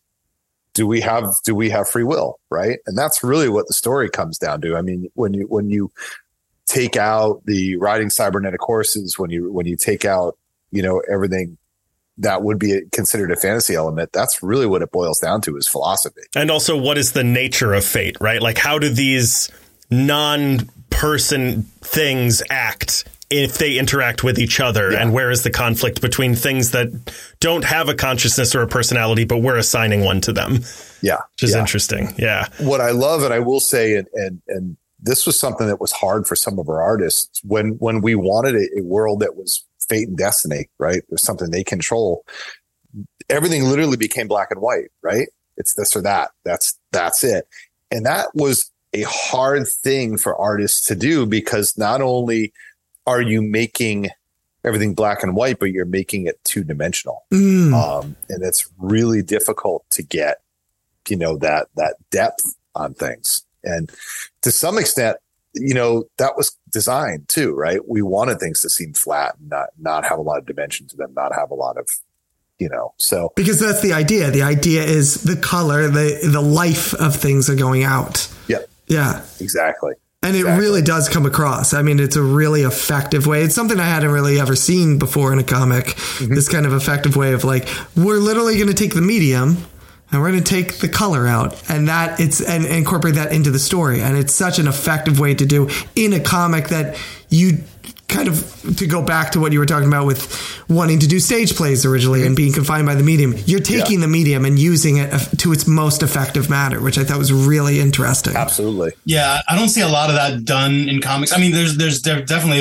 a few that that really highlight the fact that it's a visual medium that you can play with it to tell a story that's one book that I, I really like to, to pitch to people because of those pages. So right, it kind of reminds me of um, when they were talking about uh, Alan Moore was talking about Watchmen, and he said the reason we did those nine panel pages is because it becomes so tiring yes, and exactly. boring, and that was the feeling that he wanted. If you were to be living in this world, that's the feeling you would have of this rundown, tired feeling. And so to use the medium effectively, he made these these things, and it's kind of harkens to what you guys are doing, where you're taking a medium and using it to its utmost abilities to give the reader a feeling of what it's like in the world, which is really fascinating. So basically, you're the next Alan Moore, guys. Is all I'm, is what I'm trying to get I've got, to. I've got the beard. You do. You've got the beard, and you're both got the crazy. So you're gonna great. have to get more acid, though. Yeah, yeah, a lot, a lot, a lot. More. Well, we're both as curmudgeons, and we, you know, but but we're willing to sell out. Though. Yeah. Get off my lawn. Get off my lawn. you're both just one castle short of being Alan Moore. Yeah. I think as well. I want to say I want to point out that uh, uh, similarly to signed as well. That like I think it would have been very easy. Speaking of like the dichotomy of like it's very two dimensional. Even um, in the story, it would be very easy, I think, to fall into um, the black and white of like good and evil. And I think it it there's a risk that a story like this that seems so I guess I guess simple, but it's also not simple at all. But I mean, it, at, in its skeleton, it's a very simple idea. When you boil it down to its core elements, there's a risk that it could get boring, and it it fucking doesn't. Nope. at any any moment in this entire thing, maybe part of it's because of the steampunk horses, but I suspect it's mostly because of uh, the writing and like the care that you guys put into telling this story. I think we wanted to keep the the pace on that quick too. Like we, it's another one where you know we wanted to start out with a bang, and I know that one does literally. Yeah, yeah, and then it just keeps going. Like you, you know, you just you don't want to give the reader too much time to take their breath. You know, and and and I think that's you know that that was one of the other things we were really you know we want you to think about stuff but yeah. That's interesting you bring that up because i remember reading i read the first page and i was like i'm worried i'm not going to like this one because i feel like i missed something. I have no idea what's going on. I don't know who these people are. And then i got like five or six pages in and if you trust the process yep. yeah. everything will Yeah. they'll get you back up to speed. I'll figure this out as I go. yeah, yeah. yeah. It's cool. You just like throw the reader into the pool Yeah, the pacing is outstanding, and it's one of those books where where signed is the pace is great and it and it moves along briskly, but because it's a mystery, it has this kind of snaking like quality where it's a little calmer. This I kept going like, wow, they started big on this. I don't see how they can continue to build this at an even pace, and it fucking does. and it just every page, I'm like, it was it's like a Slayer album in the version of a comic book. Nice. Like it was great. It just kept going and going and going and going, and you kept going. When I was putting together Horsemen, I kept telling Mark, I'm like, I want to listen to Manowar right now. oh my gosh, it's just like it's just a constant electric guitar riff, like constantly going throughout the whole thing. Nothing was playing while I was reading it on the subway, but in the back of my head, that's all the it's just that type of feeling to it. And every page you're going like, well, I mean, eventually this bubble's got to burst. Like they got to calm it down, and you just turn another page. You're like, well, there's 20 more spaceships coming out of a portal with a bunch of knights and horsemen and whatever the fuck. Okay, sure. Yeah, it's one of those stories where like it, it's kind of it's kind of amazing we chose these two to read paired together because it's like two stories could not be more opposite in in a lot of regards. Was there anything? I know I sort of asked this in a similar way on Signed, and and it, it was not as uh, it was a little more nuanced than I was expecting. But in a similar fashion, was there like a switch that flipped that you were like, oh, I'm going to take the four horsemen, who everybody like whenever th- these four guys, these four people are used in entertainment and storytelling, they're always the bad guys. I'm going to make these guys the hero. Was there something that like you were, you know, sitting on your couch one day and Yeah, what's the origin inspiration for this? Yeah. Well, I think we definitely love those those characters that are that are misrepresented or, you know, underdogs, that sort of thing. We always, you know, again, back to C who that character is. She's maligned if you look at mythology and then you think about it and you go, wow, she got a raw deal, you know? And so we love that sort of stuff. We love flipping things on, on their head. We love you know, changing the narrative on certain things. Um, and, and this just, it's more interesting at the end of the day, right? I mean, you know, uh, I'm, I'm, guilty of reading my, Hey, here's the shining knight sort of story or, or whatever. And, and knowing this is always the good guy and blah, blah, blah. But let's face it, interesting characters aren't just good and evil, you know, they just aren't.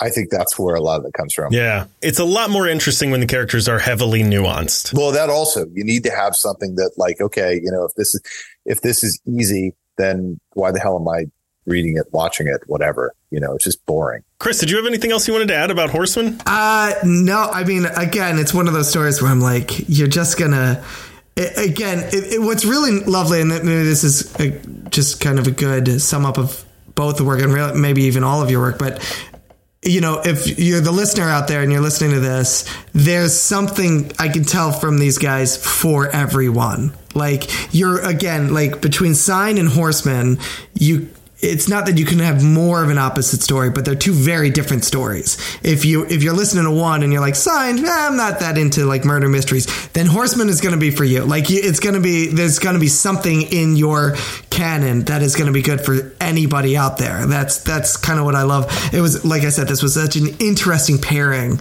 to do, just kind of by yeah. a twist of fate, which now you can use, I don't know, in some sort of writing of that's going to make it into something.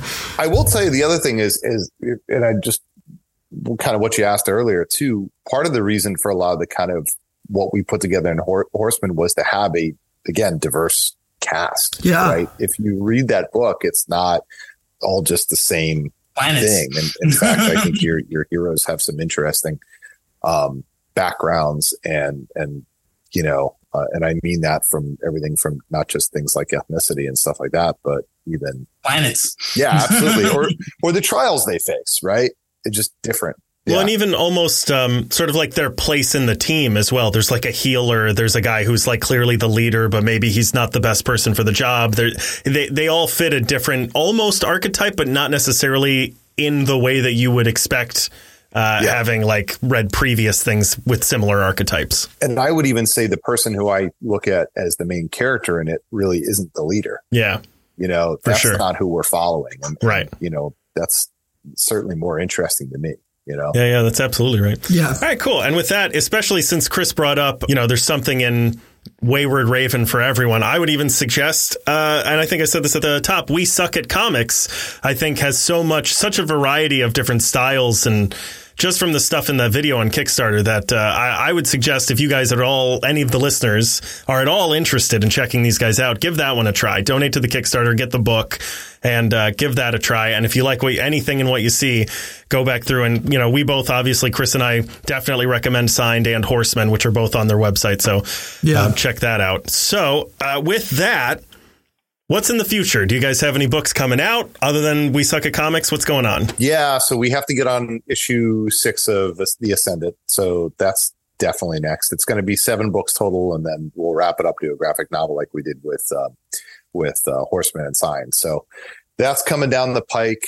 We have a ton of stuff that could easily go up and and and get moving on, but it's just there's a ton of scripts. At this point, it's like who do we want as the artist? Who do we want to work with on it? Um, I mean that that's the next one that came to my mind. But Alex, I'm I'm sure there's other things that you can think of that we probably Oh yeah, no, we we have the one that like at the start of the pandemic, we um Mark, Josh, and I we started riffing on another idea based on mythology that's still not fully baked, but it's just something in the back of our minds.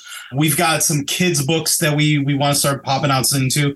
So we have Percy already, which again, it's like about a mythical creature who's looking for someone like him, and it's just teaching kids about mythology and animals, which is kind of cute. We also have the one thing that we've been working on from like day one of Wayward Raven, which is Damn Heroes. It's in its fourth volume, part of the way, maybe halfway through volume five soon. And that's basically our, our comic strip where we make fun of superheroes. That one I illustrate, Mark writes, and we started as a weekly web comic. And you know, every two years we collect it into a volume. So that one has been going strong for like a decade now. We've got a, lo- a lot of other one shots. Uh, Infusion is another like straight sci-fi. Hard, it's more hard sci-fi actually. The Cycle, which we're including in We Suck at Comics, uh, and we even have some prose. We just dropped Lux Prismatica, which is three collected short stories. If you look it up on Amazon, it's we turned a mistake into a win here because uh, on Amazon it's Lux Prismatica: Dreams of Recursive Reincarnation, Dreams of Recursive Reincarnation.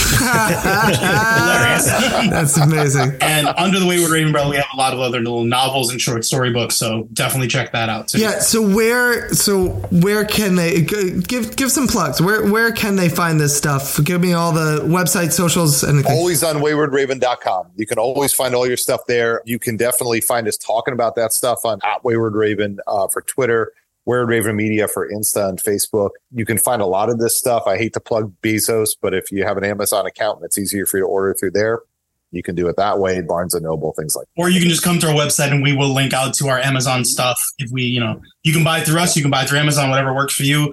Our main goal is to get stuff in people's hands or screens. Damnheroes.com is for the webcomic. We're also on Webtoons now. We're on GlobalComix. My handle on most social media is ASAP Can Draw. Mark is usually Panther Pit if you want to hit us up individually. Josh is J- uh, JLA Jones or Joshua LA Jones on various platforms. He's our, our beloved silent partner. Uh, It was the one we were making fun of actually in the I think the last episode or something like that because I was like. Is that his real middle initials? I was like, I- Yes. I, I know. It's- I it's looked it up but when I was Jones, doing the research. I was like, those are his actual. And I made a joke that I was like, imagine if my middle initials spelled NYC. I would put that everywhere. Yeah. But yeah, I, I would also encourage people to like go to the Twitter for Wayward Raven, look where you guys are going to be Yeah. at conventions because that was a real cool experience meeting you. Uh, you get to talk to the writer, you get to talk to the one of the artists, and you know you can uh, give them give them. You know, they can make suggestions based on what you're interested in, which is sort of what happened with us. And it ended up being a great choice. Like we, you guys made suggestions based on what we were interested in, and we both loved both of the books. So I would just suggest that if they're, if you guys are at all going to be anywhere where these guys are going to be, just like uh, head over there, see what you can do, and I think that's one of our favorite things. Yeah. Meeting Yeah. people at cons, right? What's the next con you're going to be at? So we will be at Rhode Island uh, Comic Con. So that's like you said, this is pre-recorded. So um, people will, if they're if they're there, they may get a chance to see us, or, or you know, they may they may have the misfortune of making their pattern in a way that that lands them on our table. I will say, if, if anybody's listening to this is going to be at Rhode Island Comic Con, stop by our table. We are doing special uh, instant rewards for our Kickstarter. You show us that you backed us while you're there, or if you are a backer at Rhode Island Comic Con, please stop by. We will give you something special. We are going to be at table 220 uh, at Rhode Island Comic Con. And you might get some hot sauce. Yeah. Yeah. And since you mentioned the Kickstarter, I know the, there's a Kickstarter for We Suck at Comics. Is there any any other Kickstarter, any other kind of fundraising that you're doing for anything else that you want to plug? That's the only one we're doing right now. But Okay. uh, you know what? As of right this moment, um, we're something like a hundred and some odd dollars away from hitting goal.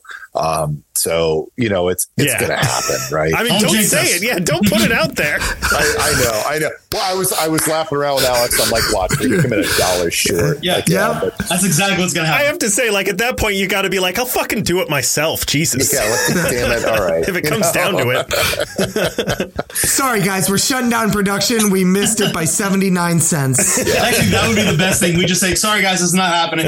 yeah, no, that's it. We Oh suck at God, comics yeah. so much. We missed it by a dollar. Yeah. Well, the, the best part about it is I had a we had a friend who um since the the, the theme was rejection, he was joking to me. He's like, if I submit to this and I I get rejected, does that, is that like a circular thing? Like I'll just keep Oh my submitting. gosh. Wait, does, so yeah, so does that mean that it was so bad, or does that mean it was too good? Yeah. just just wait till the sequel book of We Suck, We Suck at Comics. We suck at we suck at comics. We suck a little less, a little less. Yeah. slightly second. so here's the, the one thing I will say is um, based on the success of volume one, we're looking to probably do volume two. And so I would say take a look at our website if you've got a project that you want to submit. You know, right now we've been looking for stuff that's finished or maybe just needs a little bit of help, like we can do some guiding and, and whatnot. But in the future, that may even change. So I, I think our thought process is we'd love to get it to the point where it's quarterly, but I think right now, you know, once or twice a year is kind of the goal. That's Very amazing. cool. So yeah, find their Kickstarter. I'm sure it's on the Twitter. We're gonna put it on our Twitter as well. Definitely back that, get that book, and then follow them as well, so that uh, you can keep an eye on when the next ones are coming out. Yeah, I feel like I should say this is not our first Kickstarter. It's Yeah. our third one. So this is gonna be a lot more. We've done this before. It's fourth one now. Yeah, We did an Indiegogo that was successful. I, I Um, keep forgetting yeah. about that one. Yeah. Everyone forgets about Indiegogo. Don't worry. It's not, you're not, it's not just you. Indiegogo needed an Indiegogo just to keep it running, I think. they weren't. They did it on Kickstarter. Yeah, exactly. All right, great, cool. Thank you guys so much for joining us. Uh, I think Yeah, unless guys, this anyone great. has anything else they want to plug or say or anything, we can head out. Definitely want to thank you guys for having us, and, and I thank you. I thank you for for doing that pattern to to find us. You know that that's I, it's my favorite pattern ever. I'm just going to tell you that. That's I will do it every time. nice. Because he has to. Until he gets on that medication I've been trying to get him, he's going to do it every time. Oh, that's okay. I, I heard him say he's got some acid for you. So Yeah, that'll, that's you right. know, Oh, Yeah. yes. I'm, I'm heading over to Alan Moore's place after this. So I'll finally be able to understand horsemen. Yes. ah, yeah. cool. All right. Thank you guys. Have a good All one. right. Thanks a lot. Yeah. Take care. You too. Thanks, guys. Well, that was awesome. That was I. That was a lot of fun. They're really cool. Actually, I really like them. Yeah, I had a lot of fun too. We already got a, a follow up email from each of them saying that they enjoyed it a lot, and if we ever want to have them on again, they're happy to join. I would totally have them on. Actually, I would totally guess them for a, like a subject episode or even a, a Tuesday Newsday or something. Just to like, Yeah. they're really cool. They're really really cool. I'm actually really interested to see like uh, what I because they mentioned the other signed, and I'm like, ooh, I'd be interested in that. I know. I almost asked if they were, had any plans to bring that one to uh, to I know. I was like, "Ooh, we gotta." I, there was a number of stuff I was like, we, "I want to follow up on this," but Who we do you only have think so much O time. is? I don't know. Oh, it could be. Um, It's got to be Odysseus, right? oh, yeah, that does make sense. Who did you think? I don't know why I was gonna say Oedipus, but Oh, that does start with an O. yeah, Is that Greek? I don't know. No, is it? Ro- no, it's. Know. I'm pretty sure it's Greek. It's Greek or it's Roman, but I think it's Greek. Hell, it doesn't. Here's the other thing: it doesn't have to be only Greek gods. It could be Odin for all we know. Yeah, that's true. Oh yeah, they could change it. Yeah, every, that they all just live in the same universe. See, this is what I'm saying. This is why these guys are actually they are really really good. A lot of potential. So yeah, check out Wayward Raven. All right. Was that I think that was technically my reading assignment to you, but it was, even okay. though I gave it to you to You- assign yeah, to yeah, me. yeah. But uh, so do you want me to assign you another one or do you have one for me? I'm assigning one to you, okay, fine. Dick. It's fine fine for me. It's one thing I got one less thing I got to look up. Oh, great. So I am assigning you another one that we got from Comic Con, Okay. and I might reach out and see if we can have these folks on as well. And it is uh, the monuments. there's only I took a picture of I, I was rushing to get ready and I took a picture of the front cover so I'd remember. Mm-hmm. It's only got their last names on it, but it's by Bracco, Mertz, and Eisenberg. Melinda read this one while we were still in the hotel Okay. at the end of Comic Con, and she really liked it. So uh, I'm going to give this one a try. All right. I still got to read the latest trade paperback of Saga too. I got to fucking figure that out. I, I'm holding on to him. I think I'm gonna. I might wait as long as I can Really? and just barrel through all of it. Melinda was like, ends. "Can I read that one even though you haven't read it yet?" And I was like, "No." "You're like, if I can't watch the trailer for the holiday special of Guardians of the Galaxy, I know. you're not watching Saga, Yeah. W- reading Saga. No I watching. I just wa- I sit it in a corner and I just watch it. Yep. Make sure nothing happens. All right, cool. That sounds that sounds that sounds good. I'm excited to read another one of these these homegrown comics right here. Um, is that? I think that's it. That's all we got, right? Let me think about it. Um, did you remember to brush your teeth? Actually, I don't think I did. So we should probably get out of here so I can go do that. Yeah, we're gonna wrap this up then before you before they fucking fall out of your head. Absolutely, Andrew. Tell the people where they can find us. I That was just Ugh. I did that for you. I don't like it though. Well, I like having things to complain about. I know, but I, I, I listen. I want you to know that I'm a good friend, and I hear I hear what you're saying. This is gonna be a very docile version of this. Usually we go out of it like a like a bat out of hell. Do you want me to go back to the old way just Yes. to give you a little Yeah. a little oomph? I need some some How about just one? Should I j- give you just one? No. Hey Andrew. Yeah. Hey Andrew. Yeah. Hey Andrew. Yeah. Where can they find Well, us? they can find us on Apple Podcasts, on Spotify, Google Podcasts, iHeartRadio, Pandora, SoundCloud.com slash The Media Lunch Break. We're there every single fucking Tuesday at 8 in the morning. Hot and ready. 8 in the morning used to be so early to me. And now you're like, I could put this up even earlier if I wanted to. I Maybe. We'll see. It's hard to edit while there's a child shitting all over my house, but you know. I can't do this podcast anymore. oh, finally. I was hoping you would go first. You know what? I actually can. You can also Damn it. find us on Twitter, where our handle is at Media Lunch Break. We're on Facebook, Instagram, uh, where our handle is at The Media Lunch Break.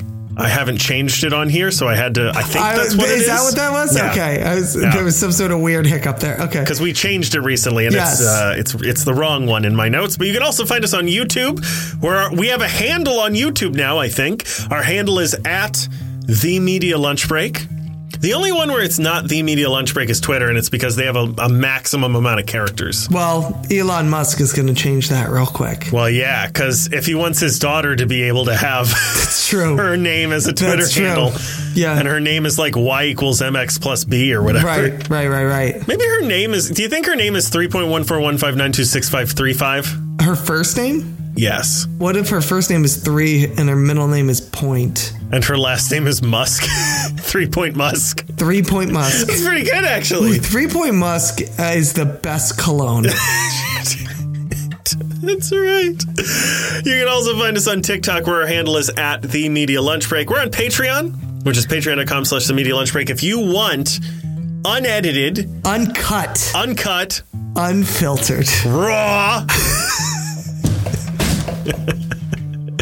You really put some stank on that one too. If you want a video version of the podcast, and honestly, why would Why you? Why wouldn't you? I mean, you went two different directions. Yep. But uh, you can get that by by going to patreon.com slash the media lunch break and getting our Let's Get Intimate tier. and if you get any of the other tiers, we're going to start putting out videos pretty frequently. Mm-hmm. And we're going to thank all of our patrons at the end. And so that could be you that could be you. if you weren't such a Such a little cheap piece bastard. of shit.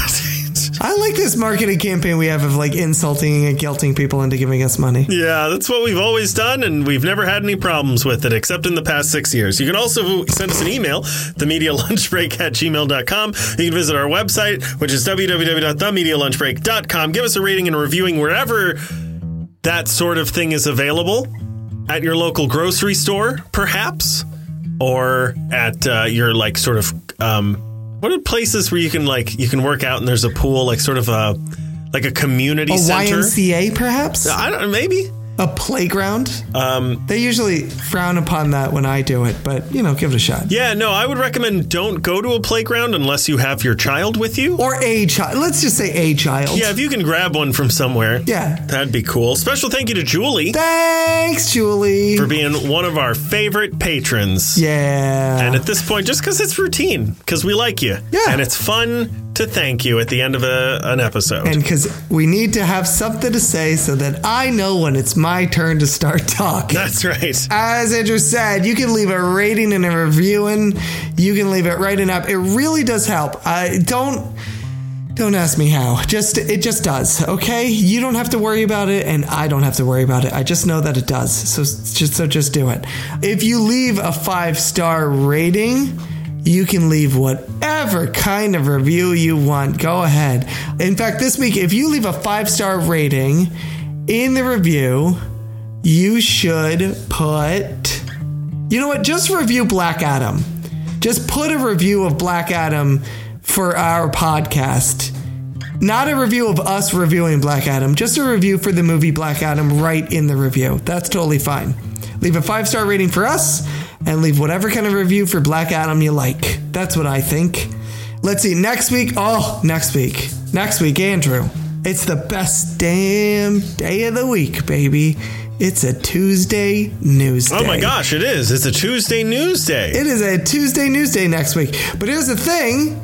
We just talked about Black Adam and we just talked to the guys from Wayward Raven. But if you listen to this and you were like, Black Adam, more like Black Makes me sad. um, Sure, let's go with that. You should have been talking about this instead.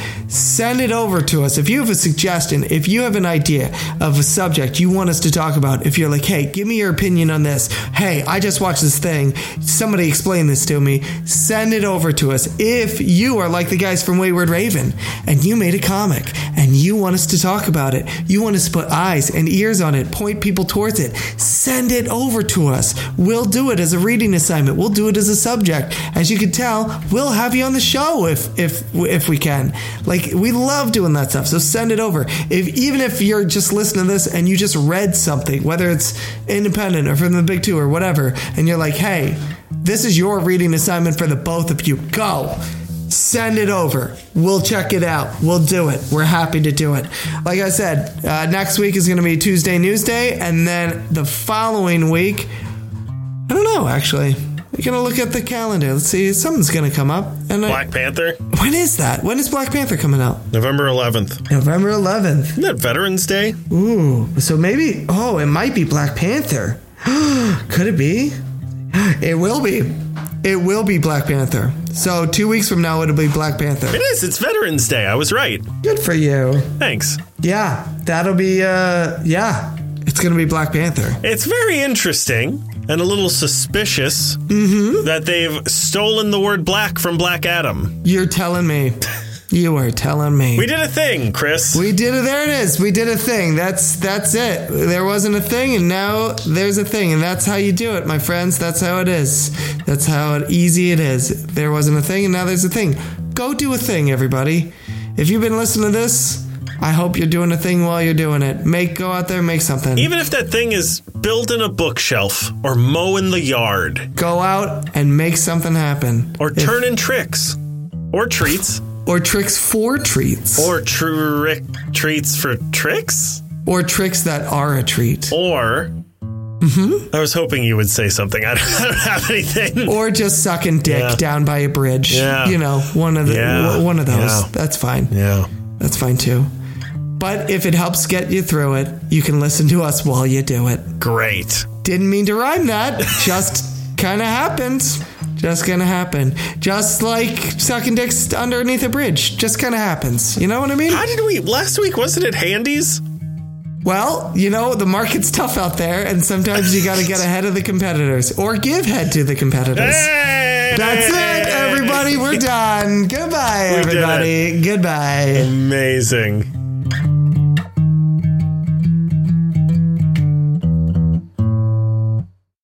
Are you turning off your recording? Oh, yeah, we're done. That's how we end that show. There's no other ending. Great. That's the happiest ending we can get. Jesus Christ.